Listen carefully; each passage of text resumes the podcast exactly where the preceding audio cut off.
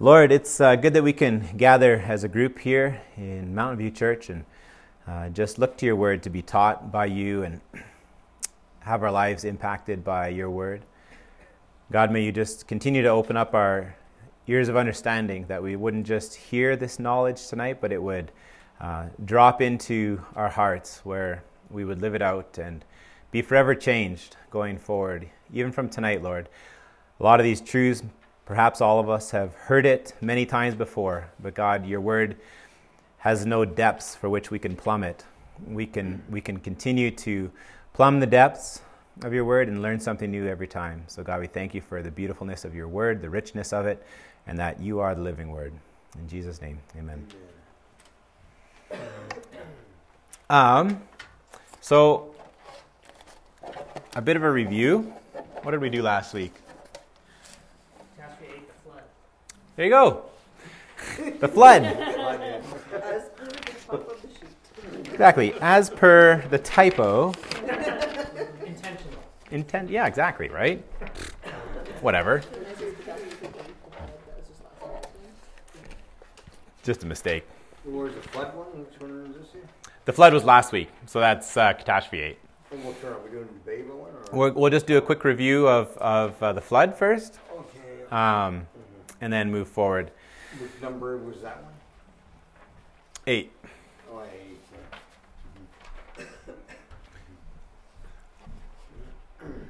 Um, so, I actually I want to do. I was kind of debating using this chart here with you guys tonight, and and maybe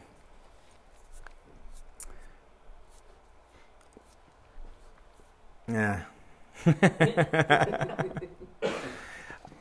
I did, I did. I've done this thing before where I actually like cut those all out and then got people to like carry it up to like each picture, like Yeah. pick whatever ones they wanted that they sort of stood out to them of, of each image, and then carry it up and kind of talk about why is God the creator, or where do we see that in the in the events, or why is God the, seen as a provider, ultimate provider.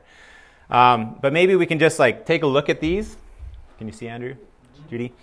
Take a look at these and um, and think about the flood. What what we learned of the flood.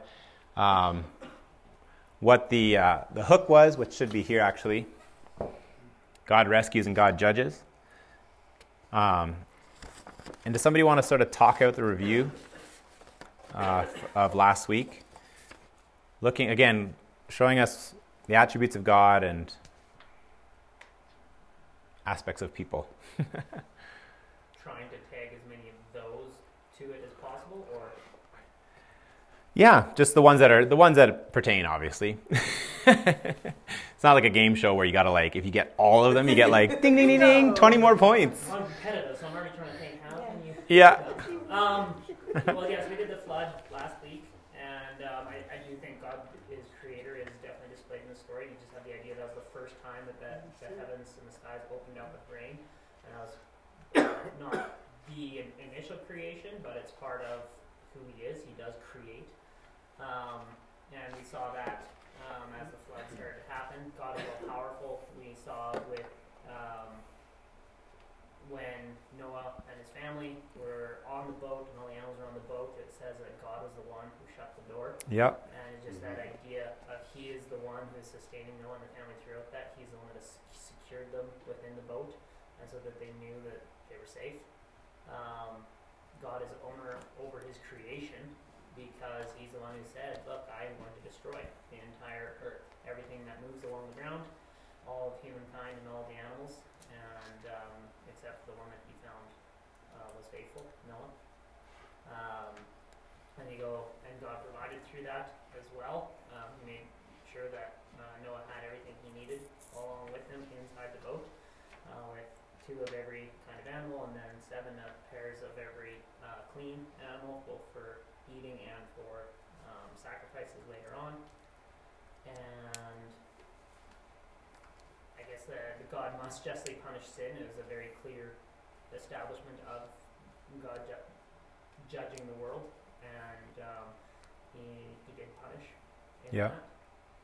Would you say that, that God's holiness? Oh, sorry, you said that there. Yeah. I'm also going to include the, the holiness with that Yeah. comment. um, throughout the whole thing, it was a relationship with Noah because he was in communication with Noah and said uh, to him, "I'm going to get save you and your family, and I'm going to get you to build a boat. This is what I want you to build." And it was, it was a communication. It wasn't just a, "I'm going to flood the life, flood the earth. Uh, good luck. yeah. I'm giving you warning. Do something about it." And he was he was with Noah throughout the whole thing, and in a way that was both gracious and merciful of God towards Noah, his family, and all of humankind because it gave us the ability to continue on as a race, um, which is, I guess, the loving fit in there as well. Um, yeah, and so that was, I guess you could get Nice. those. Yeah. That'd be great. Yeah. he- totally. Yeah. Keep keep going, Becky. I how Take over. How, how did he know they were, every thought of their heart was evil? Except for that he's all knowing. Right. Yeah. Yeah. Partnership Yeah. Ultimate, ultimate ruler, he's the one who, who determines what's gonna happen. Yeah. And purposeful, he decided he was gonna destroy them and he did. Yeah. And then he also said he would never do that again. I mean, there's a lot of purpose in Yeah. there. Well, Yeah. and purposeful, Katie also just said to me like the idea of there's a lot of instruction in the boat, how big to build it, where Right. to put the door, how far the roof had to be off the, and so I think it was quite purposeful in the style of a boat that he was supposed to build. Totally. Yeah. Yeah. Yeah, exactly. I'm just looking here. I'm like, oh, you kind of like do one of these games. You could like, you know, God desires relationship with people. Humans are made for relationship with with God. Um, you talked of Him, you know, making the decision for them because we're made by God. He's the ultimate owner, ruler. um, yeah, the all-knowing and seeing their wickedness. It's like those people were still continuing to choose pride, rebellion, and greed. Um, and it was also showing a brokenness in their relationship yet with And your choices, you have the ability to make the choice. Exactly yeah because um, Noah could have said no.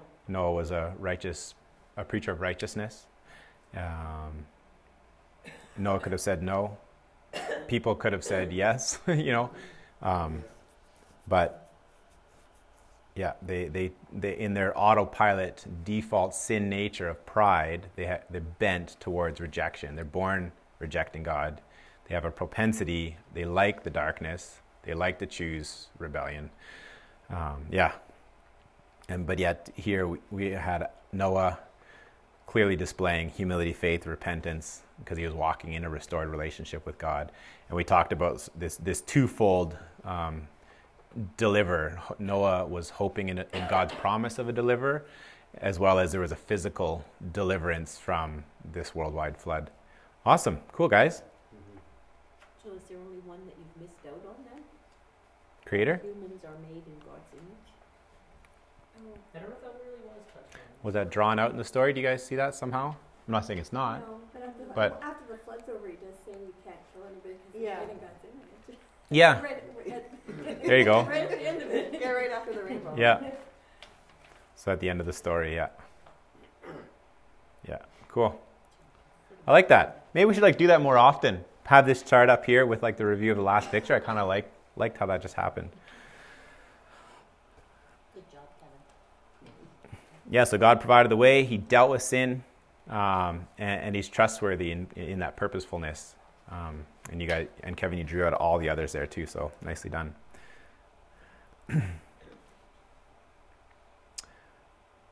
um, all right, put this aside. Where are we at?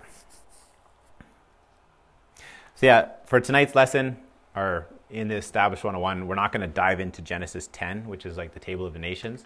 Um, kind of, it's not necessary for where we're laying the foundations right now. So forgive me as as we skip over that part, talking about Ham, Shem, and Japheth's, uh, you know, lineage or descendants there. But actually, as I mentioned their names, one thing I something else I wanted to ask you guys: we didn't put up their sin debt ropes last week. Just I didn't get didn't get around to it. But I've been, you know, I was kind of like thinking in my head, I'm like, how do we know like that some of these people um, put their faith and trust in the coming deliverer? Well, we looked at Adam and Eve and we had some like reasonable assurance that they did. But when we get to Shem, Ham, and Japheth, before we kind of leave those guys in a sense behind, I wanted to get your guys' take on it. Would you put the the the covering of sin over or would you cover over their sin as per what we know of them at this point in the story? and why or why not. And I'm not going to, and I, I'm, I don't think we can argue it definitively one way or the other, but just I want to hear your, your thought process. So I, I do have three, but they don't need to get used necessarily. I don't want to spend tons of time here, but just kind of quickly, um, what do you guys, what have you seen so far of, of, of these folks behind them and what we know to be true of God up, in this, up to this point in the Old Testament? Um, and where do they land?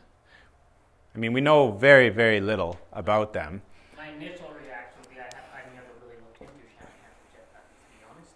Um, but like my initial reaction would be that it was Noah who was counted righteous, and therefore God, uh, through mercy, saved his family. It wasn't because of the family's righteousness, it's Noah specifically. That's yeah mentioned, yeah. And so I, I could go either way. They might have been righteous as well, which is why they're allowed on the boat, or it was just graciousness towards Noah. It says, just- cursed, cursed be Canaan, which is, it says Ham, the father of Canaan. Then cursed be Canaan, a servant of servants shall be to his brothers. But it was because Noah was drunk Yeah. and sleeping, and Ham went in, and I don't know what he did, but something, and saw his father's nakedness, and the two went out and told the brothers, and they backed in to cover him so they wouldn't see his nakedness. So they acted more righteous. I mean, what seemed to be more righteously. Honorably, yeah. Um, and then after that is when Canaan was cursed, to his Sam, Ham's. That was Ham's son, right? Ham's the, Ham, the father of Canaan, yeah. Yeah. So I don't know. I don't know. I always, I always wonder about. Yeah. That. 'cause I'm like, it Yeah. seems like Ham did Yeah. something wrong. Ham did something wrong, the brothers did something right. Yeah. Yeah, yeah, yeah, exactly. Yeah. And the lineage that we, we learn from, especially from Shem's lineage, goes right down. Right. Yeah. Yeah. Yeah, Shem is in the line of the deliverer. Yeah. And it says, blessed be the Lord, the God of Shem. Yeah. And then let Canaan be Shem's slave. Yeah. And it, May God enlarge thee. yeah. And then something good about Japheth. So. Yeah. I mean, yeah, it's yeah, Could we do two? And, and leave that out? And Yeah. seems like two out of three. yeah, yep. Uh, where'd I put those straws? It's not definitive. It's not definitive, and this this does not change their eternal destiny, like what I'm doing here tonight, one way or the other. Um, but yeah, I mean, it, it, it can be it can be a bit confusing because they all got on the boat, so then that can kind of lead your thinking in one direction of like, well, did they trust the message? Were they doing what their dad told them? Because they were also mature because they had wives. So there's that thought too, right? Like in a sense, they left their father's home or his uh, whatever. You know what? I learned a trick the other day. You go like this.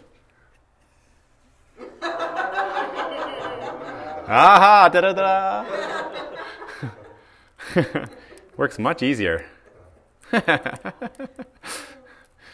that. How fast was that, eh? Um, all right, so we're saying Shem and we're saying Japheth, hey?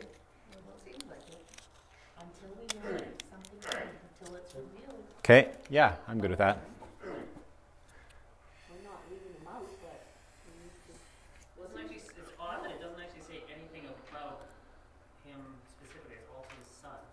we're But in verse twenty-two it does say, and Ham, the father of Canaan. Yeah, it says Ham, the father of Canaan, but then when it comes to Yeah. Noah speaking, he just references Canaan. Doesn't say anything directly to Ham. I know it's weird. It wasn't part of the conscious of the culture that they, if, if someone did something wrong, to curse their children. you know, like, I don't know. It, it appears so. Yeah. Yeah. So it look, so it seems like Canaan is cursed, but Ham could still be considered. But he's the one who did the wrong But thing. it's, it's no, and it's also no one that says that. Yeah. yeah, I don't know. It's a tough one. Yeah. I'm still okay covering. But it, it, this is a good exercise. Like what what to to reveal a person's understanding of what what does the job in a sense, or what what uh, covers their sin, or what makes them righteous or acceptable. So I'm gonna also put it here.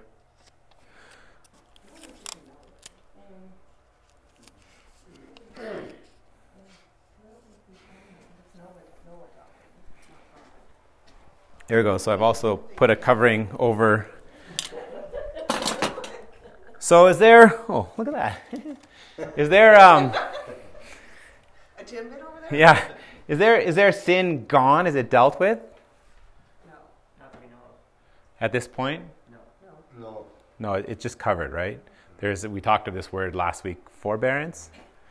Sorry, microphone. I'm eating a timbit. We'll laugh at you later. Yeah. Okay, so thanks for talking about that with me. I just was excited to hear you guys' thoughts about those three characters who existed in history. Curious on your opinion, which ones would you have covered? I wasn't sure about Japheth, but Shem and probably not Ham. That's kind of where I was at. But it's also one of those, my personality is like, who cares? God already knows. like, Well, that's exactly it though. Because yeah. if it doesn't say explicitly in the word, then we're just guessing. Yeah. And like really with a lot of, like Adam and Eve were also Yeah. guessing a bit. Yeah. there was seemed to be that they were banking on the promise by Adam naming Eve after the curse, the mother of all living. So there seemed to be he was banking on the deliverer, the promise. Um, yeah. Abel, it's it's apparent. Seth, the one when they cut, when they began to call on the name of the Lord again, there's good evidence. Noah, it's Enoch. mentioned. Enoch, it's mentioned. Yeah. Yeah. Yeah. yeah. Yeah. Yeah. Anyways, it's just it's a good thought exercise, like just to yeah jog the mind. Something that I do from time to time is just check Hebrews 11. Yeah, yeah, that's And it has Noah there, but it doesn't have any of his three sons. Now, Yeah. I'm not saying that it's exhaustive because it's not. Yeah. Yeah. So, right. Well, well, saved by faith in the Old Testament, but Yeah, if you want some guarantees, it'd be Hebrews 11 for the yeah. When I read Hebrews 11, it's a good one. It is a good yeah, it's a very good one. Faith. The faith chapter, eh? That's right. So as we as we launch from stepping over Genesis 10 there, and there's the descendants of these uh, brothers, um, God gave them a very specific command. You guys just know quickly off the top of your head what it was? fill all the earth. That's right. Yeah. Exactly, yeah. In, uh, in Genesis 9 1, you can go there in your Bibles with me. I know we're jumping kind of back in terms of where we were a bit uh, before, but that's where it says just what uh, Tony touched on. Genesis 9 1. God blessed Noah and his sons and told them, Be fruitful and multiply, fill the earth. Be fruitful, multiply, fill the earth. This was the same command, or quite similar to what God told Adam and Eve Be fruitful and multiply. That was what was given to Adam and Eve in the beginning. So let's continue in God's word to see how well they responded and, and sort of the play out of all that. And what we'll see tonight with the hook that we have is God's sovereignty and people's sinfulness. Um, what is what is it to be sovereign? What is it for God to be sovereign? What is that word? It's kind of like an old fashioned word we hear, or we might use it a lot. We might know how to use it. But how would you? That's, a, that's kind of Christianese. I mean, either you're, you're, you're either royalty or you're a Christian if you're using the word sovereign. so, guy on the street, you talk about your God being sovereign. What does that mean for him to be sovereign? Break it down, down this level. Undisputed, all knowing. Okay. Highest ruler uh, has the final say. Final say, high, highest ruler. I guess that's kind of the bit what I meant, like undisputed, like when he says go, there's there's no contradicting. Yeah. He's in control. In control. Yeah. Yeah. That's awesome. Andrew, did you have?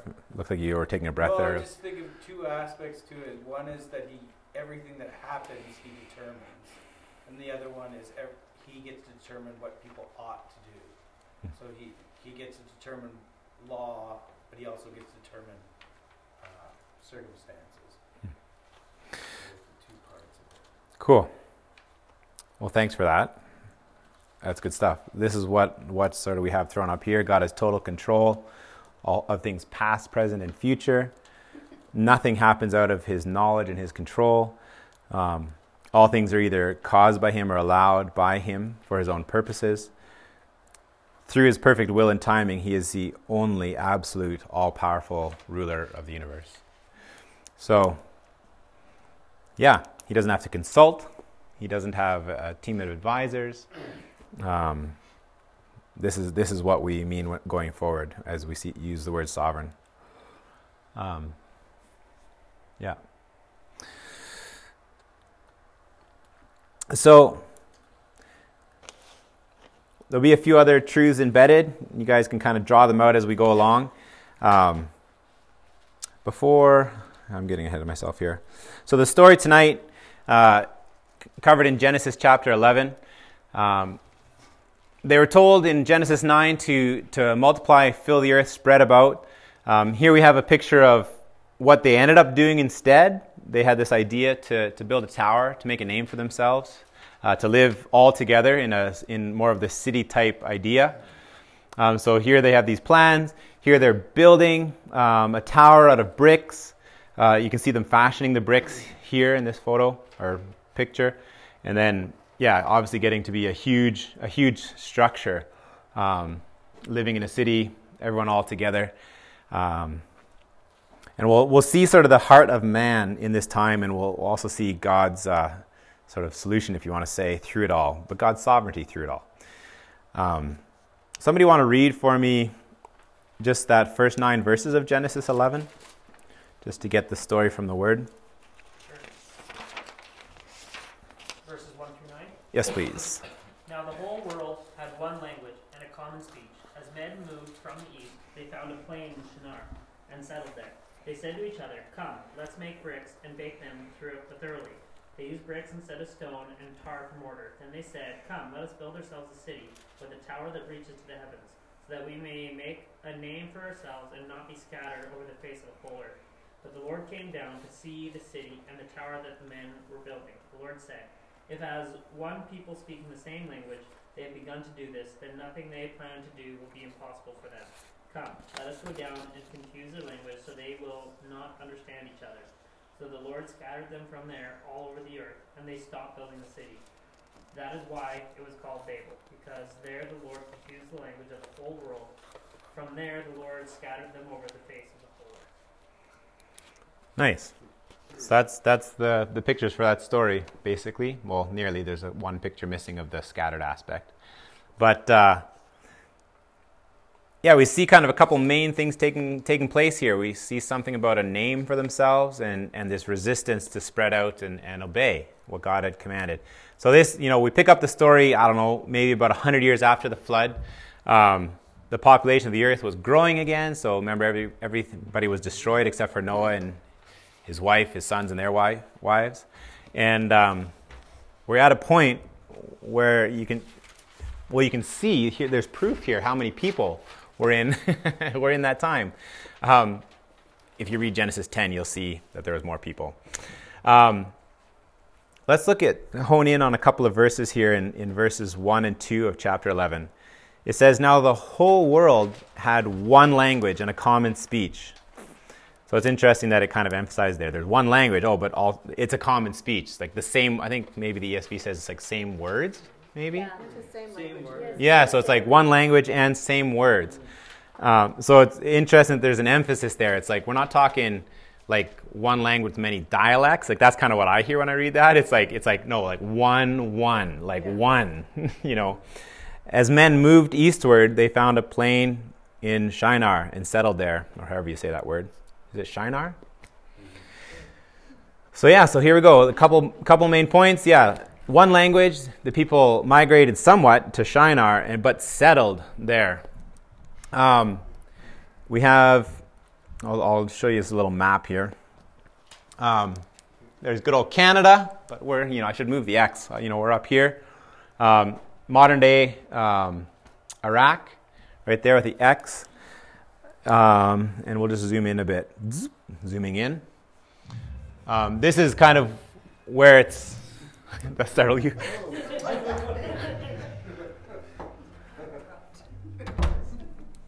There, close that door, make it a little quieter. This is where it's believed to be the area where, where this was taking place.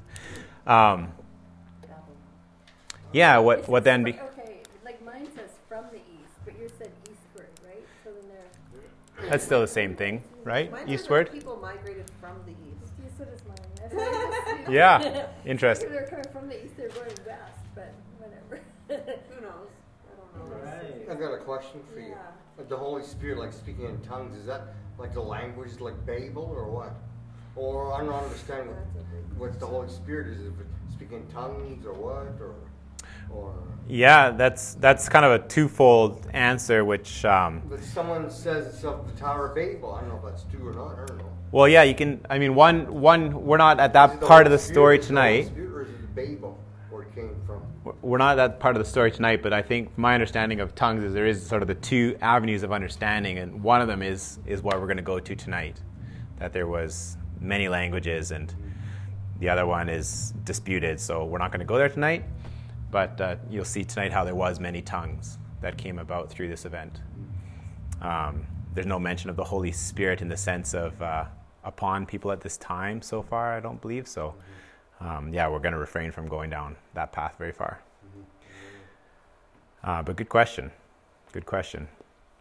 Um, so, this is the area in the world where this story takes place. It's roughly estimated. Um, descendants of Noah speaking the one language, one word. We're not talking different dialects, as I was saying. They traveled eastward and settled uh, in a plain of what then later became known as Babylon. Um, let's keep reading to see what happens. Uh, verses, do I have it here as well? Make sure I got it right, though. Verses uh, 3 and 4 of chapter 11. Somebody want to read those loud and clear? He began s- saying to each other, Let's make bricks and harden them with fire. In this region, bricks were used instead of stone, and tar was used for mo- mortar. Then they said, Come, let us build a great city for ourselves and a tower that reaches into the sky. This will make us famous and keep us from being scattered all over the world. Okay, so what what do the people want to do? What do we read there? The part that stands out to me is the idea like they spec- like for ourselves and not be scattered over the face of the whole earth. Like their entire point of it was specifically against exactly what God commanded them to do. Yeah. 180 degree turn. Yeah, totally. Build a tower, make a name, not be dispersed, stay together. The focus would be to make a name for ourselves and build ourselves a city and make a name for ourselves. Like Yeah. so self-focused. Yeah, exactly. Um, it's self yeah, exactly. Self focused. It's like it seems like it's like let's take the glory here, right? Like let's get ourselves on the map. Like let's have the biggest, you know, whatever it is, Ziggurat. ziggurat. Yeah, I know, and there's lots there that I don't quite understand about ziggurats, but yeah, exactly. Make a name, put ourselves on the map. Um, why do you think, like within that, that they wanted to have this city? What what do cities do for people, or don't do, or whatever? Welcome people. Pardon? Welcome people. You find they do or don't welcome people? Sometimes you do or don't. Okay. Yeah. But it's the staying together, Yeah, more of that staying together. yes. That's yeah, that's like something that jumps out, at me actually is security. Like some people feel cities aren't safe and they would argue that they feel safer in the countryside, but I mean, in this time, like talk about Wild West. Like these guys didn't know nothing about nothing in terms of what maybe could be out there, and uh, that's that's me speaking. That's not the Bible speaking. But I think there was yeah this sense of security. Stay together. We're smart. We share one language. We can do a lot. Um, so yeah, they they they desired to stay clustered in the city. Uh, They were relying on their own thinking, their own wisdom, which is being prideful, which again is their autopilot default. Um, they were going to provide for their own safety, their own security, not trusting that God would be the one to protect. If He commanded them to do something, they disobeyed it. They were also saying, "We don't think that you would be faithful in protecting us and providing for us if you if we submitted to what you asked us to do." Um, and two, just you know, ruling having final say in their life. God said to do one thing, like you said, 180 degrees the opposite. No way. We're doing this. So they thought they could rule their own lives, which, if you're ruling your own life against God's will, you're really being ruled by who? Satan. Yeah, Satan. Yeah, the evil one. There's no ride in the fence. One thing that stood out to me this time was, let's make bricks and use that instead of stone. And you know, when God talked about the altars, they were to take stones and put them together as altars. hmm Here, they're making bricks. Yeah, a lot could be looked into that. I mean, that, that was a tech, uh, like that was a modern technology. That was like the iPhone 10. Like, you know, they've got like the latest, greatest piece of technology, and the brick was technology. Right. And, and this is the first account that we have like of them mentioning the brick. Um, and yeah, it's fascinating the point you bring up of using stones for an altar later. Is that is that? I mean, we could contrast those perhaps. Like one is again man's thinking and reliance, and stone is like the raw, like what God has made from the beginning of time. You know, is that inward thinking, the brick, and relying on God, the stone? Yeah, speculative. Especially It's interesting. says use brick instead of stone. Yeah, good point. With a tower that reaches to the heavens too. Which It just seemed like they're supposed to fill the earth, but instead they're, Yeah, they're going vertical. together and going up. Yeah, And yeah, exactly. And what is that heavens? What are we talking about? Well, if it's the idea that God is in the heavens? Maybe it was something to do with like we want to rule there. Like we Yeah. want to put ourselves in that place. Put themselves right where Satan started. Yeah. That's yeah. right. Yeah. Yeah, and I mean, do you think they're talking about like the literal heavens at this point, like like the the where God dwells heavens? Well, they're just in the sky, Yeah, but yeah. Reach to the because because is God in a? I mean, God is in a place of heaven, but can they actually physically get to that place by their own merit, by or by their own? I shouldn't say merit, but their own work, literally work. No, no, they cannot. Um, it's the sky. But the the the contrast between Noah being told exactly how to build the ark according to God's design, and then being like, let's just build a tower, and make it look a Yeah. certain way, and then, um, you know, then the the tabernacle eventually, you know, we haven't got there yet, but the tabernacle having this very specific God's design. Same thing with the temple. Yeah. They just have their own way. Yeah, yeah.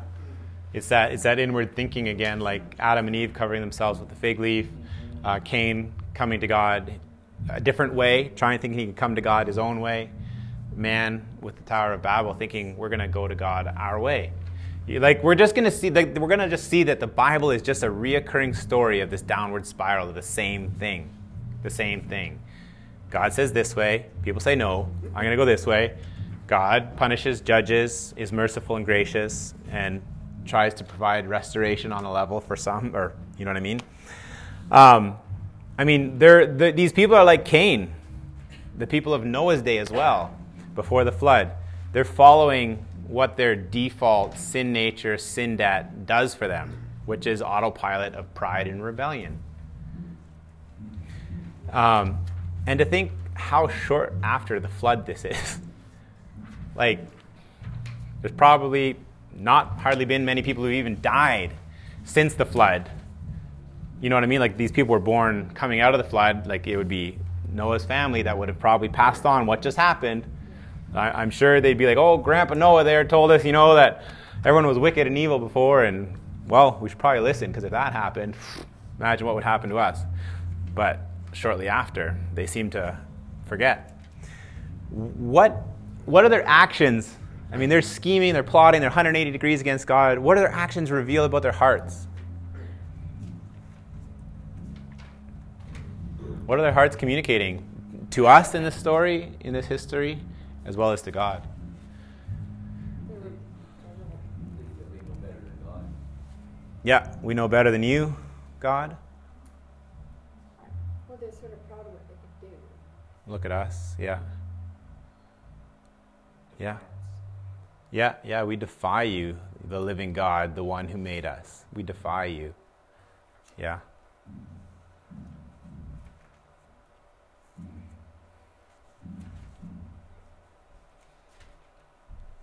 I think there's some sense of them getting God wrong too. You know, uh, after the flood, there was you know the rainbow, which you know show you know showing God's mercy, and there was then there was the protection of man uh, uh, from you know from murder.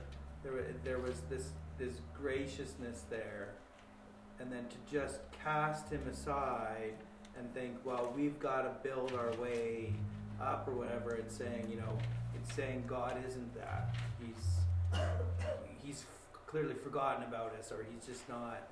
He's you know, his way isn't a good way, or whatever. Mhm. It's a doubt of his character, I think. Yeah. And how much how much do you think like deceitfulness and blindness was happening through that even? I mean there could be deliberate that all of what you're Yeah. saying, but and how much do you think is also they were deceived, they were blinded as well? And I also sometimes wonder, like, if the point of such a high tower was also to escape the possibility of another flood. Oh, Hmm, maybe, eh? That's an interesting thought I'd never thought of. 'Cause, yeah, if, if there So again, not trusting God's word that every time they saw a rainbow. You're already going against what God Yeah. says, so to doubt His promise that He won't do it again. Yeah, we don't think you're trustworthy, God, or faithful. Yeah. So just in case you can't be trustworthy, we're building a tower. Yeah. That's an interesting thought. Yeah. You know what? And and they were sinful and proud and blind. I, I wouldn't doubt that they were foolish. Yeah. I mean all those things. Like yeah, they inherited a sin nature. It revealed that they were deceived. It revealed they were proud. Um, you know, despite seeing probably on a regular basis a rainbow in the sky, they, that wasn't a reminder enough that God had a promise. Um, God meant what He said. Um, so yeah, again, you just see the blindness that happened. Like you just see there would be so much for them to bank on that God is truthful, trustworthy, and reliable, and they were just rejecting, pushing against, deceived. Uh, it, it brings me to this picture of, of Satan. You know, God, you're not good. I don't need you. I'm going to take your place. No one's going to rule over me. We'll show them. We're going to make a name for ourselves. We can provide our own security, our own uh, everything in this city. I can do it. I have the final say. I can ignore the one who made me. Uh, Brett said, defy, defy God. And, that's a big one. And also, they had this sense of, I am good. I'm good. Like, I, I'm just going to ignore, you know, if I don't see, don't think, I'm good. I'm fine. I'm going to live my life how I want. That's what Satan tried. Satan got no second chances. He got thrown down in disgrace. Lake of fire was prepared for him, his followers, and anyone who rejects God. Um, and this is where the people of, of Babel were standing in the same prideful position. Um, so bringing this, you know, sometimes we think like, oh, those people out there. Okay, bring it, bring it home, bring it home. What ways can we be like these blind, sinful people at, at Babel?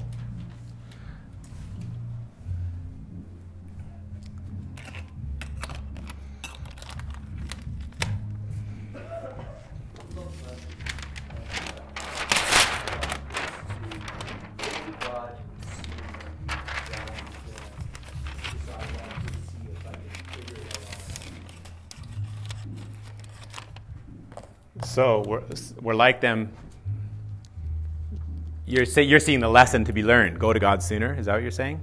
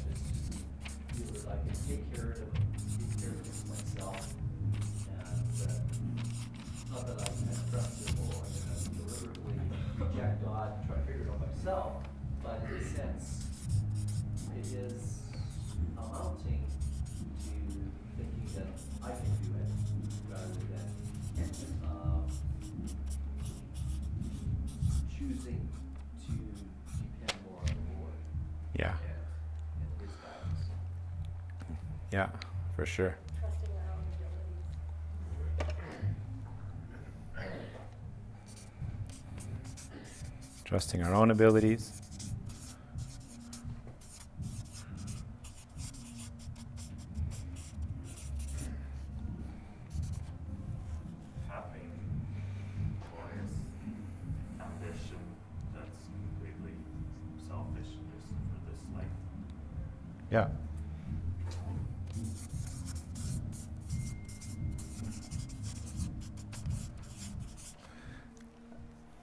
Again, I think like a couple big things that those people of Babel really looked at was um, providing for themselves on multiple fronts security and a name and, and providing glory for themselves.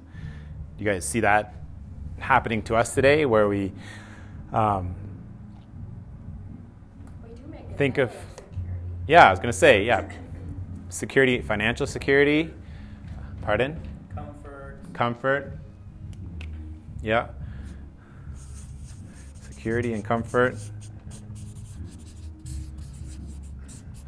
I think a lot of it can be also the idea of hiding behind actions, because the actions can be a good action with still having poor motives. And Okay, yeah. idea, like um, with them, obviously it was poor motives and a wrong action going directly. But I think um, in a way, our motives can be impure, and then we hide it with better or good actions. Do you have an example in mind? Um, I guess like a, an easy example would be someone um, wanting to look good in front of people to go out and help someone in a public setting versus doing something that no one will see for the sake of helping. It's like you could go to help and like, oh, if I do this at this timing, so and so will see, or these people will see, and I might get recognized for it. Instead of their first and primary thought being, I want to help this person, and not even giving a second thought to who else will see. Sure. Yeah. Okay. Yeah. Cool. Yeah, it's good. Oh, go ahead. I was just gonna say, so that would go with then wanting to make a name for yourself. Yeah. Yeah. Yeah. Yeah. Building yourself up. Yeah. Just even the idea that we're masters of our own destiny. Hmm. Yeah.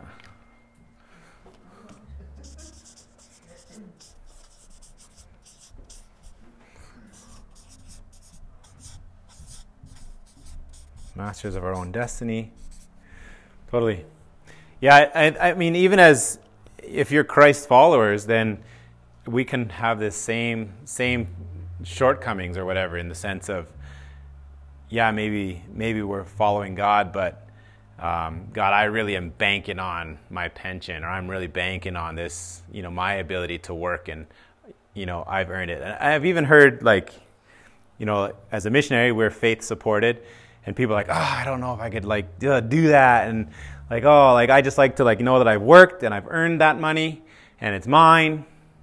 And I'm like, whoa, whoa, let's back, let's back up the bus here a little, right? Like, okay, so let's. Who made you? Who gave you your hands and your brain? Who gave you that opportunity, you know, to get hired there, the connections, or, you know, the aptitude, the ability to go to school, to be qualified? Um, we can quickly, like like the people of Babel, um, rely upon our own ability to provide and protect and bring a sense of security. And, and I think as Christians, we can really, God gives us that choice. He said, Yeah, go for it. Provide for yourself. And you'll have a lot of problems. You'll have anxiety. You'll probably be depressed and stressed over thinking that you got it's all on you. Well, let me provide for you. Lean on me. He's not saying be lazy. He's saying trust. Trust in the one who's faithful and good and loving. All goes back to that deceiver. Yeah, yeah, the one who masquerades as the angel of light. Yeah. How long did it take, did you say, before the people are making a name for themselves? Like yeah, it was maybe 100 years only for before this event started to happen. But, Yeah. You know, the, the thing that's lacking in, you know, the whole story is that, well, God had blessed them with uh, skills, uh, ingenuity, um, you know, a lot of really positive things in order to build this crazy tower. But there's no thankfulness at all in it. There's Hmm. no, you know, acknowledgement that that stuff has been given them by God rather than There you go. you know. Like the person who thinks he's earning the paycheck on his own. No, exactly. Yeah. Yeah. Yeah, totally. I mean, yeah, their sinful attitude can be much like our attitudes today, if we're honest. And, and we can see that that pride can deceive us, blind us too, similarly in our thoughts, in our attitudes, actions. And uh,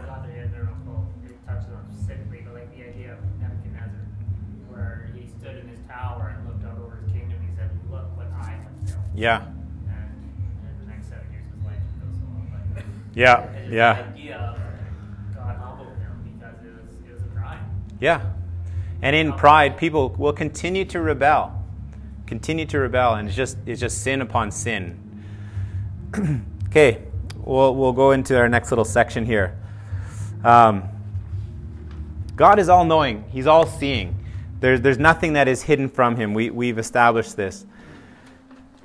So, as God is sovereign and He sees people's sinfulness, let's see how He kind of moves forward with them. Um,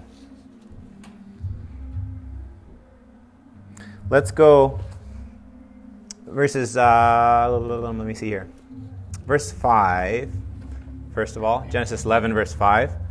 But the Lord came down to look at the city and the tower of the people were building. Okay, so the Lord came down. That's pretty clear. There's an easy answer on that one. What did the Lord do? He came down. Where was he? Where was he, Andrew?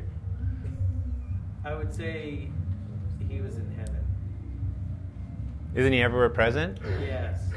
Okay, do you want to explain that to everyone? Well, there, there's the idea that there's like a special presence of God, um, even though He's everywhere all at once. That there's Yeah. a special dwelling of Him in certain places at certain times. Yeah, that, that's my understanding as well, actually. Like, he's never not present anywhere, but there There's is. a special. uh, Yeah. Vi- or I don't know if it's visible, but Sometimes. Well, you think of how he was with Adam and, and even Cain in his sinfulness. God Exactly. approached him.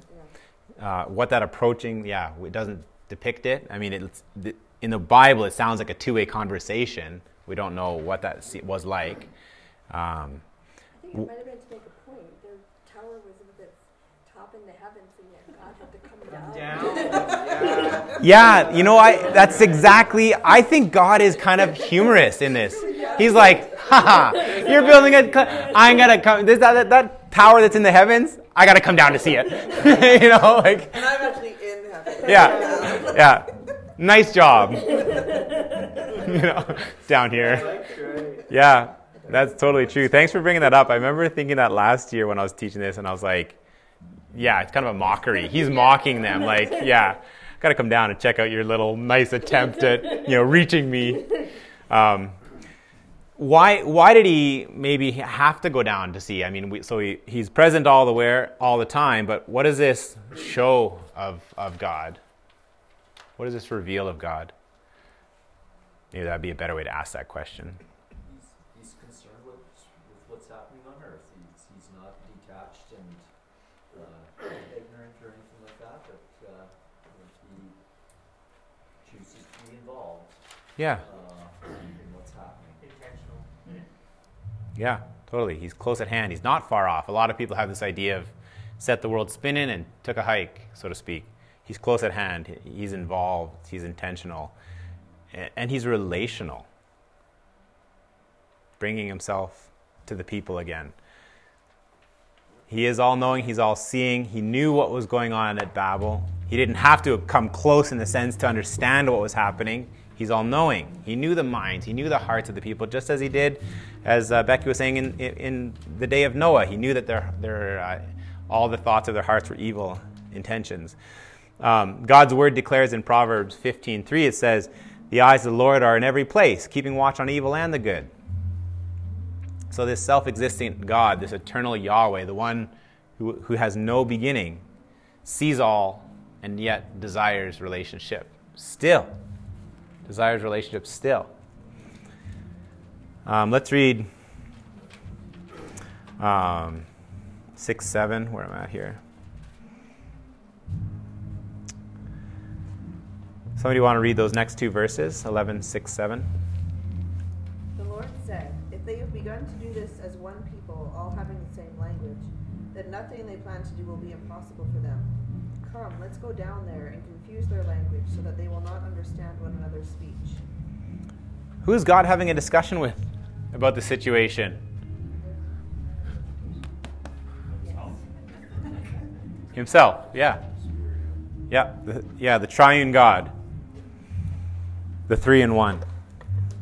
Uh, We get this, uh, this display of unity in that answer, or just stated again, kind of like in Genesis 1 1. In the beginning, God. There's just, it's stated. Let us.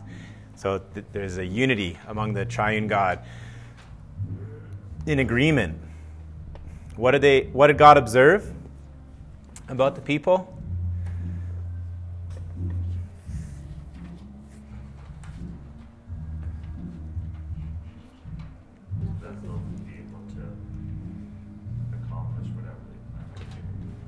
Yeah, nothing is going to be impossible. They're one people together, one language, one mission, so to speak.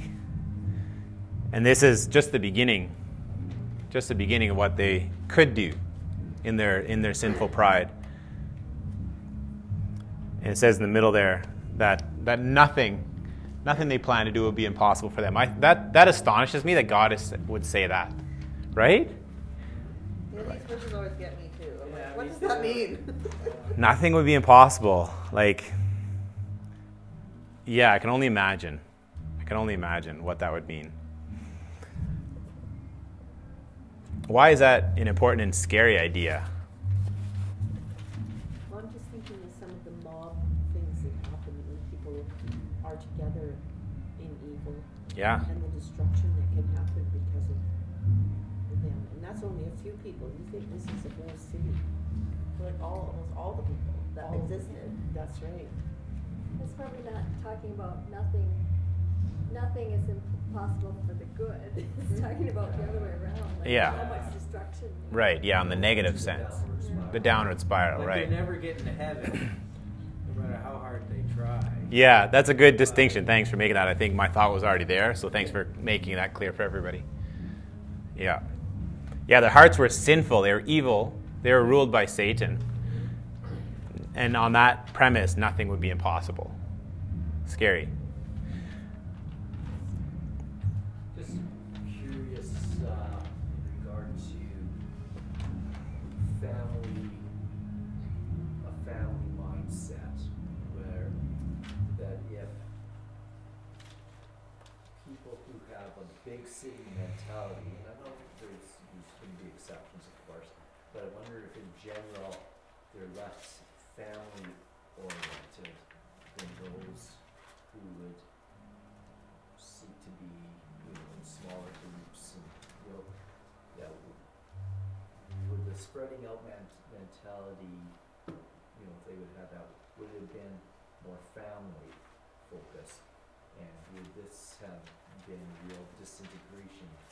Yeah.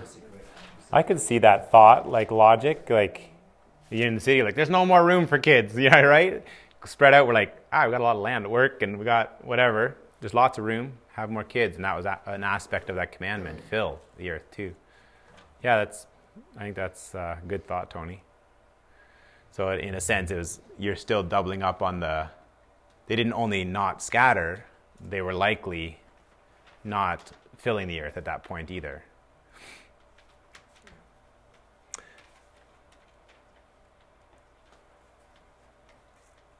Um, no, we just I was trying to see here. We talked a bit about some of this already. Um, I'm just gonna skip that. Blah blah blah.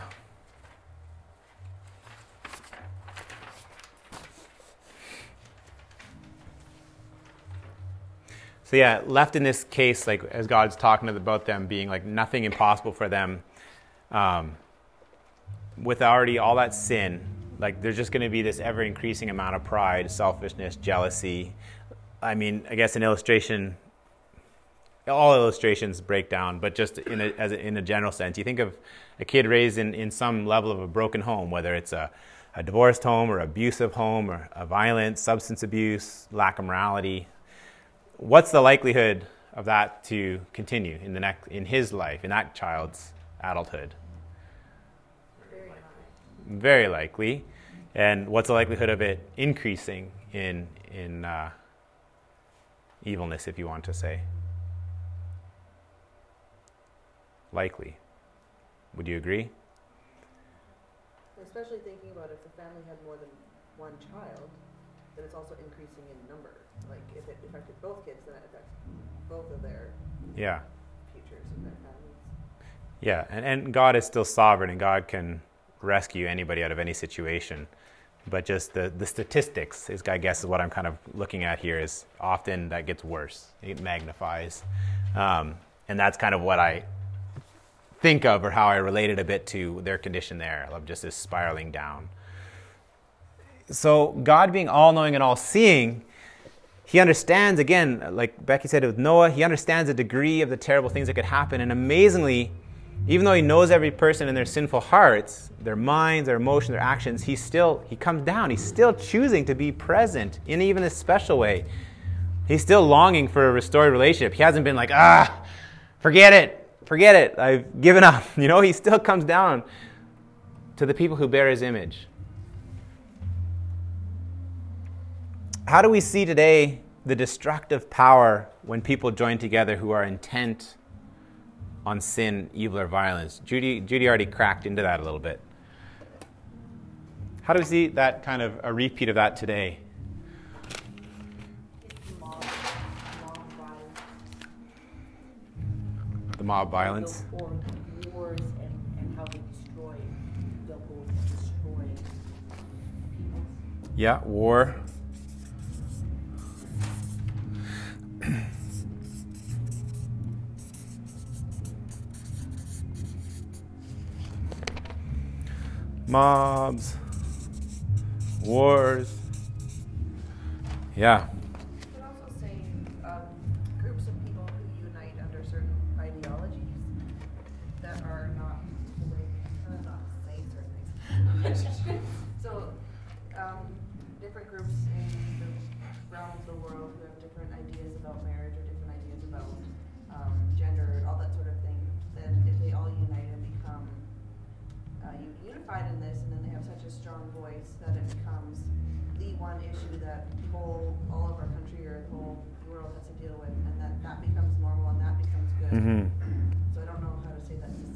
yeah, like a, no, a normalizing of sin, Yes. or yeah. yeah, like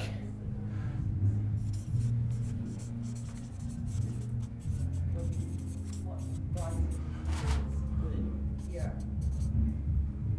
sin. Yeah, just keep it at keep it at. Drug cartels, people killing people. Yeah, the drug cartels, exactly. I don't know how you spell drug cartels. Yeah. Yeah, the Holocaust. the Holocaust. Yeah, How many mil- millions of Jews and other people were killed.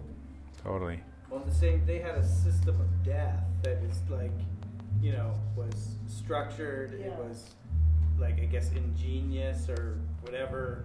They were they were really good at killing people. Right? Yeah, yeah, yeah. It's it's atrocious. Abortion. Yeah.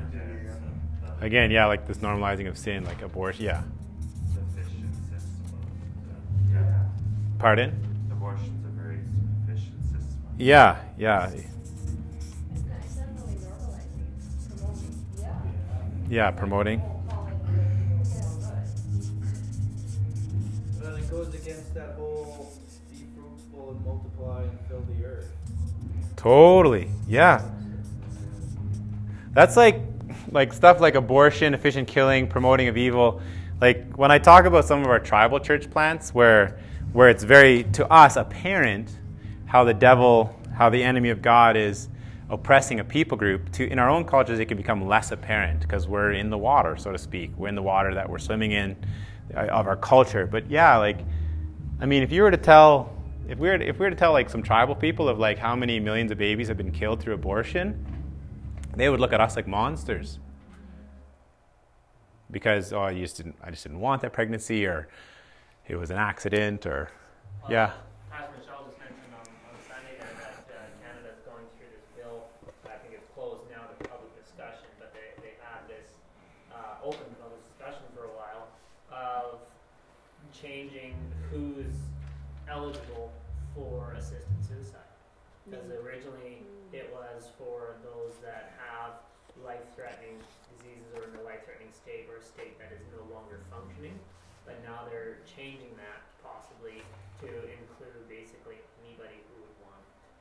Yeah, I mean, this shouldn't surprise us. It's it's Psalm one. It's a it's a slippery slope. Any of this stuff that you begin on, you if you just keep moving the line, Yeah.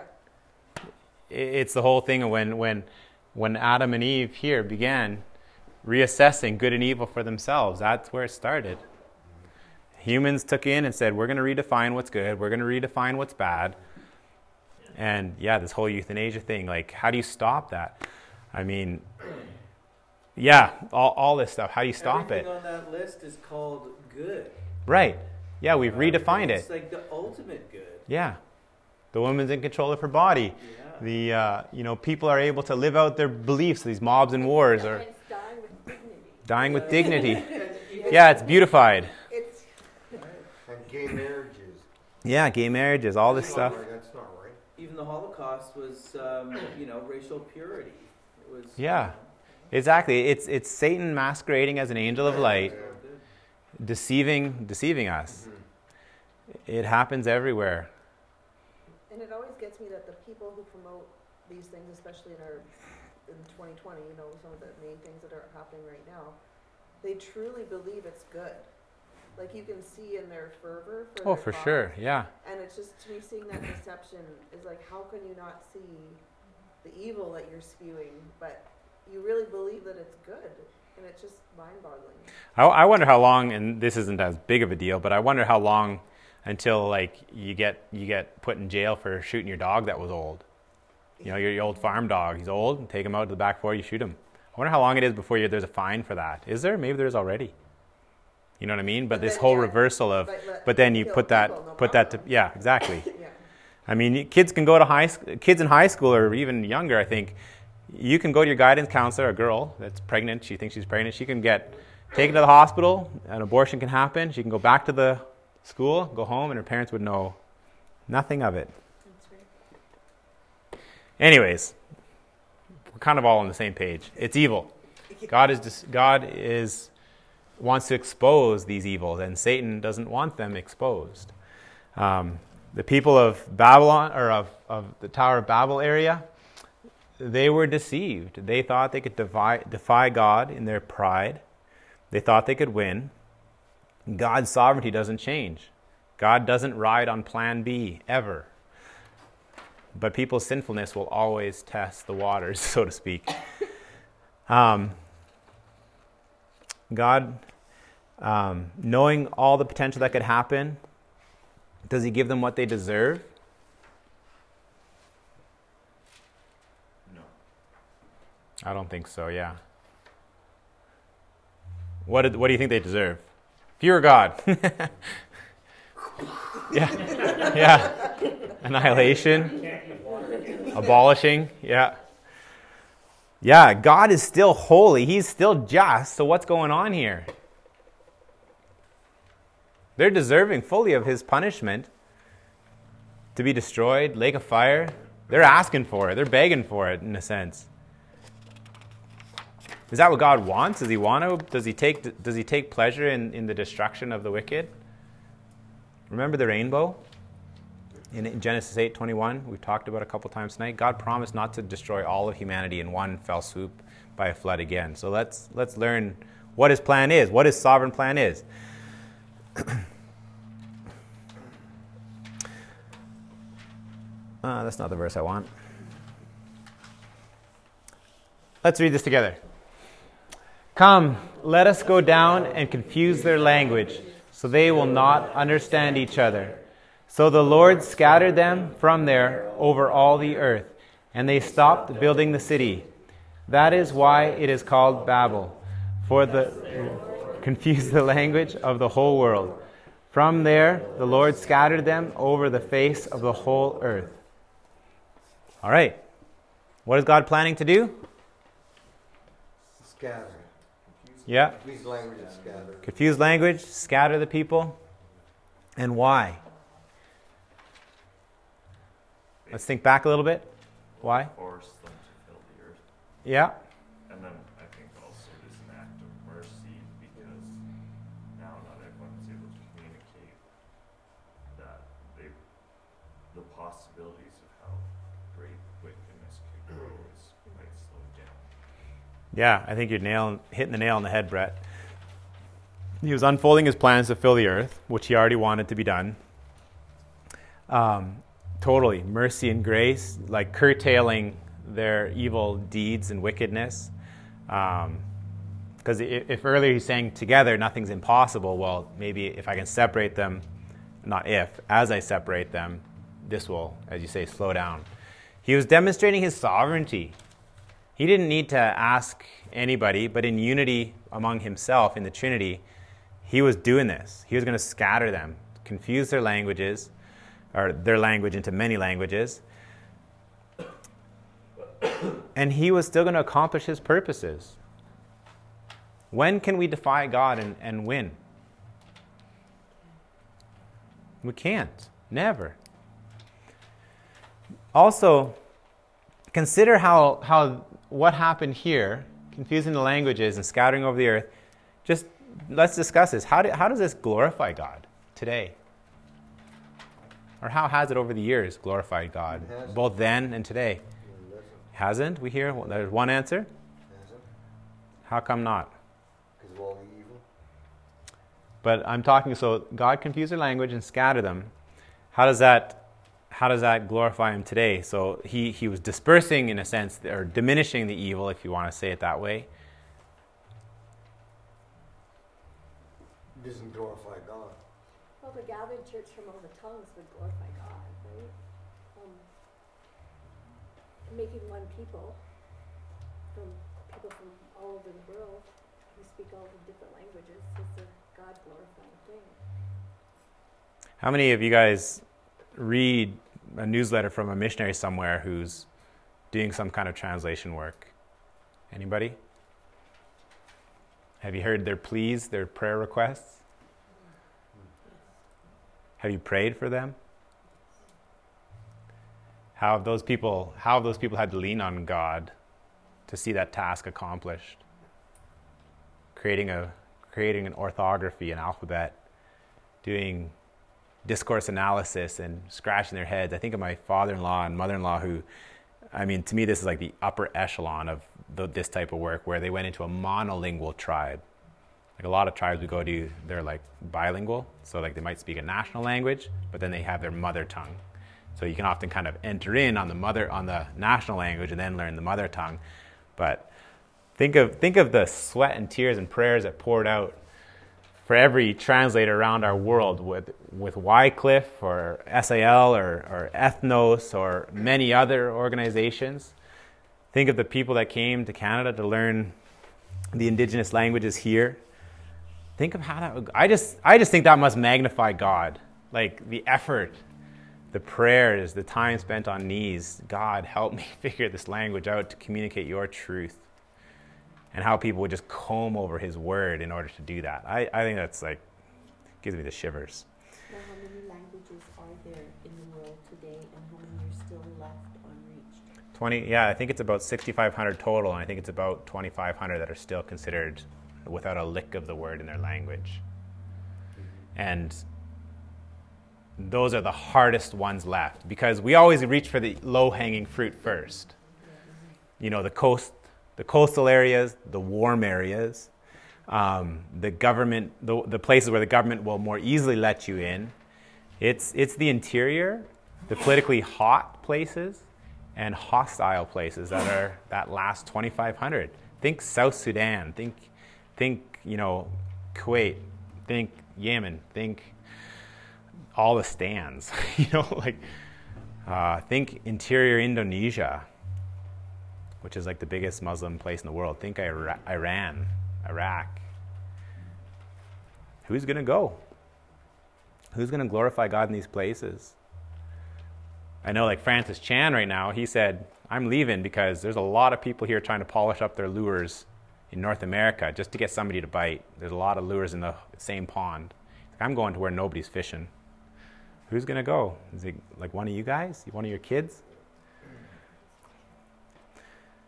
As God confused language and scattered people, we've touched on how this was a mercy, but it, it was a punishment. It was a judgment as well. It was a con- there was a consequence for not obeying God. How do you guys see that? That the confusing of the languages as a punishment or consequence as well. What would that experience be like for you if you were there? Well, being in another country where they speak another language, lots of places now speak English, so we are sort of privileged in that regard. But if I didn't know, if they didn't speak English and you're there, like it's very difficult to communicate and to do anything, to figure out where you're going or to get food or how to pay for food or whatever, all that sort of things. It's really hard when you can't communicate. Yeah. I mean, there's ways of trying to communicate, but at a very, very basic level, not anything complex. So, just the, the scattering, the confusing of the language would be it's scary, you know? Like, Yeah, I think you're right. Intimidating, scary, confusing. Yeah. Yeah. I mean, they're, they're also not getting what they wanted. They wanted one thing, and God's like, no way. Um, yeah, we see God's grace and mercy. We keep touching on that. Like, it, it was for their good that God spread them out, right? It was, it was, He gave them a chance, in a sense, of more time. He didn't abolish them, He spread them around the world, confused their languages, so that hopefully they would come to know Him yet merciful. They didn't get what they deserved. Ultimately, though, through all this, God accomplished his original purpose, his original plan to fill the earth. Humanity tries to defy God then and today, but he's, he's sovereign. He's still the ultimate owner, ultimate ruler. His purposes will happen, they'll be accomplished then and now. An interesting thing that we shouldn't forget to note is by not destroying the people, the line of, of the deliverer continues on, which is extremely important, of course, for all of humanity. Um, I kind of snuck this in earlier, but was this plan, would, like they didn't listen to God? So was him coming down and, and scattering them plan B, God's second plan? Did the Trinity regroup and God has no plan B. Yeah, there's never a plan B. How could you be all knowing and not see every like move in the chess game, so to speak? The, even the deliverer was from the foundation of the earth. Yeah, that line goes the whole way Yes. from Eve, from that promise in Genesis 3. And even before. Right. Yeah, Ephesians 1 It's says that. in place for when man chose. Yeah. Nothing is unknown to God, nothing is unseen. Uh, um, this, this picture here, yeah, if you can kind of make out all that black with a bit of shiny metal in there, it's a band or uh, an orchestra. And uh, I kind of I get this. I always get this sense that God, being sovereign as as a all-knowing, all-seeing overseer in control, He's one who knows every sheet of music. He knows the music being played. He knows that it'll harmonize. This is how I imagine God to work over the years through sinful mankind, through the righteous, through the unrighteous. And His Word, again and again, teaches us this to be true. He's conducting, He's orchestrating all of humanity, the universe, the stars, everything to accomplish His divine plans and purposes. And, I, and, and there's nothing that can thwart Him. I just love that image of a conductor or orchestrator. Before we finish this point, there's another important application of what happened in Genesis 11:9. This is why it's called Babel, because there the Lord confused the language of the whole world. From there the Lord scattered them over the face. So we've been talking a lot about languages. How many languages are here in the room tonight? Maybe this is a little more of a. You know two. You know two. French or English, Right on. or maybe Spanish. Okay, I learned Pidgin. She learned Spanish. You guys maybe have some low German in your background. A few words of German. A bit of German. Okay, you guys are a bit bland, I'll admit. but let's maybe your maybe your grandparents or parents had a little more up their sleeve. Um, but yeah, as we've talked of like all the languages in the world, there, there's many linguists who believe that there was a one original single language. That there's not this, there's not necessarily undeniable proof of this, but they can see that th- they can see these these patterns that give them evidence of it. Like we're not talking just Christian linguists here, which seems to just reinforce what the Bible says. The Bible's true regardless of what linguists discover, but it's just neat to hear that that the root of all the languages we can know uh, from our Christian worldview originated here at the Tower of Babel. Last week when you were talking about the flood, did you bring up the fact that all different uh, cultures have somewhere in their in their history about a flood? I didn't, but yeah, yeah, you bring up an interesting point. I've heard that. Yeah. And it, and it seems to be, eh, with the different missionaries I've run into through Ethnos as well, that there's often, yeah, this, this, there was a destruction, there was something, an event, and there was a catastrophic. And that, yeah, it's interesting that you can find that in these isolated pockets of people group who wouldn't have had an opportunity to share that story. Yes. Yeah, that's yeah, pretty awesome to know to hear that. So if that's the case and that's come down, then that flood and when they were scattered, they took the, that story with them, come through the generations. Yeah, I would imagine so. Whoa.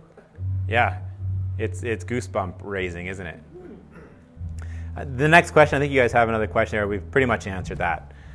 As we hear different languages spoken of, what can this remind us of? No one can defy God and win. God purposed to fill the earth. He was going to see it happen in His sovereignty. God created the variety of languages. And we can appreciate the diversity that, that we have today because it was God given and it's God glorifying.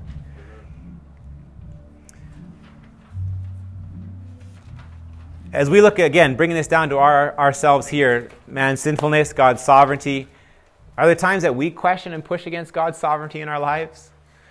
Of course there is. You don't even have to answer that for me because I know that all of us do and struggle with that. And why?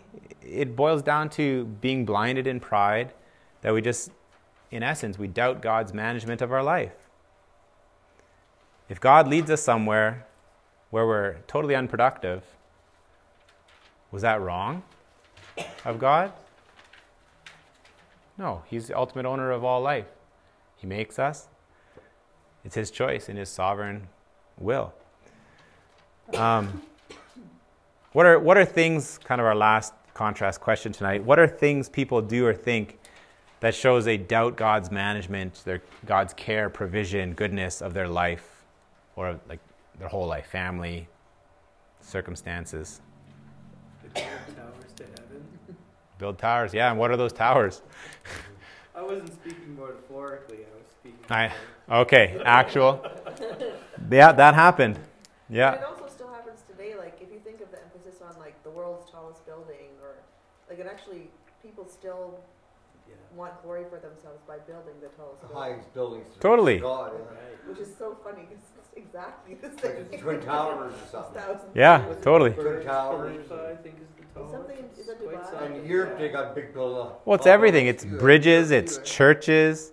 It's, I mean, I always kind of chuckle in my head because whenever I think, teach this lesson, I always think of like across Canada how there's like, you know, like where's where's the biggest Canada Goose? Come on, people, don't don't disappoint me here. Everyone knows where the big Canada Goose I is. don't know that kind of stuff. No. Wa- Wawa, Wawa, Ontario, right? The big, the world's biggest Canada Goose, or like, where's world's largest wind vane? Where is that? All right. that one I know. I got to speak to the culture here. What about what about where's the world's biggest sausage in Canada? Anybody know that one? No. That's Mundare, Alberta. Or the biggest Ukrainian Easter egg? Bakerville. Bakerville. Vegreville, see? so people have an interest in putting themselves on the map. They have a big moose in Moose Jaw? Should be a mandible. yeah, I mean, Well, look at Guinness World Book of Records. There's- people people do that to make a name for themselves and then but what are what are what are um maybe what are playouts of, of some things that where people doubt god's management of their life so stepping away from what we were just talking about but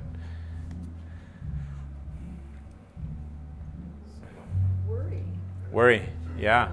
Or doubting your salvation or something like that. Yeah. I used to do that, but I don't know more. I don't doubt no more about my salvation. I know I'm secure in Christ. Awesome. Doubt. Yeah. So doubt if you're if you're doubting God's management of your life. Um, like completely planning out their life, career, goals, everything, Hmm. and trying to stick to them. Yeah. Yeah. Yeah. The the stress, the anxiety. trying to plan out how things that aren't going our way, how we're gonna remedy them, or stressing about to try to figure out in our own wisdom how to fix it and or to make it work. When you just gotta step back sometimes and say, you know what, that's it's not actually my problem, or and nor is it in my ability to do anything about it. Yeah. Yeah. You can be like a control freak, really. Simply what we were talking about, this MAID, uh, medical assisted in dying, that they have their own choice and their own right to be able to choose when they want to die. Hmm. Mhm. Yeah. Yeah. Taking taking it into your own hands. Totally. Yeah. I mean, it's just it's really just again going back to the age old problem, putting confidence in your own thinking.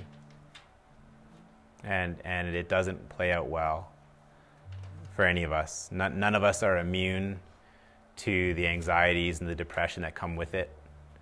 Um, it'll all lead to a dark place. On a different note, I wonder if God laughed at the situation. And the reason why, because it reminds me a little bit of Psalm 2. Why are the nations so angry? Why do they waste their time with futile plans? The kings of the earth prepare for battle. The rule, rulers plot together against the Lord and against his anointed one. Let us break off their chains, they cry, free ourselves from slavery to God. But the one who rules in heaven laughs. The Lord scoffs at them. Hmm. Yeah. I think you're right. Down to live in their puny little. Yeah. Exactly. Oh, look, put Totally. my footstool there. You are so naive. So I think I think for like reviewing our contrast points, there, there's not like the ones tonight aren't necessarily um, a truth and a lie in the same sense that our other evenings have been. Um, uh, we're just identifying ways that we can be blind like these people, and just and, and laying your finger on it and say, you know, I need to turn away from that. I need to come God's way. I need to re- rely on God's management of my life. I need to trust His faithfulness, His purpose for my life. Um, I mean, it's evident that, that when people get together it, with, a, with an agenda, that a lot of destructive power can go at play, whether it's these uh, made, uh, you know, in euthanasia or abortion or just brutality of, of gang rape and things like this. Um, and do we know? And we know, we know it's not good to rely on your own thinking. We know that it's not. Um, God glorifying to take the management of your life into your own hands when it's God's to manage entirely because He made it.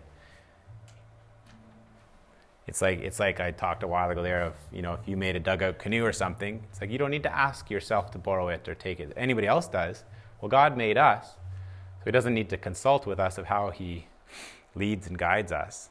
We know we already know that His character traits are, you know, he is supreme, He's good, He's loving, He's gracious, so we can surrender to Him, and that is not a negative thing to surrender to the living God. Um, so, in summary, in conclusion, God, God will accomplish all He sets out to do. Whether we choose to obey or disobey, that's really that's, that's all that's really before us here. God will do it. Will you join Him or will you go against it? His plans will prevail. Will you buck the system or will you, be with God? So, in this lesson, we saw where people didn't trust in him. They had their own plans for a tower. They didn't want to go out, they wanted to make a name for themselves. They wanted to provide their own security, their own provision. And we struggle with a lot of the same things. We want to be praised, we want to make a name for ourselves, we want to be secure, whether it's in a city or financially or whatever, in a family. Um, and we think that under our own efforts, we can get what we want, trying to go against God in His ways. We love praise. We like to make a name for ourselves. Um, but there's always a choice to be made. We can follow God in humility, faith, and repentance, submitting to His way, which is not. Submitting has become such a dirty word. I was just talking about this yesterday with somebody. We can think that to submit is negative or dirty, but it's good when it's to a good God. so we can do that. We can submit to God or we can suffer the consequences, as a lot of the people that we're learning about have suffered consequences. The people of Noah's time in the destruction of the flood, the people of the Tower of Babel who were dispersed. And they received God's just punishment as a result. Or will we follow in the faithful steps of these guys here who have the straw covering their sin debt? You know, Abel, Seth, Enoch, Noah, that's what stays before us. And as we talk about this with other people, as we lay foundational truths, that you just bring them back to that. Which which path are you going to go down? I don't believe God just enjoys punishing. I believe He seeks to restore. I think that's why He came down time and again. He came down with Cain. If you do what is right, He asked him, like giving him another chance. But we must come His way, and His way is by by faith. And we saw that with Abel, right? he came to God by faith, which included that humility, repentance, and faith. Um, and then as you submit to him, he brings everything. He brings it all. He does it all. He does all the work, God. We just simply come empty handed with a dead life. That's what we give him. And he agrees to partner with us, but he's doing it all. And his sovereign will prevails. So God is sovereign, and man is sinful. that's the lesson for tonight. Any questions you guys want to chat about? I got a prayer yeah. Um, I've been, I've been depressed for a long time. Uh, been going through depression and, and I'm taking, uh, two pills and I'm on two medications.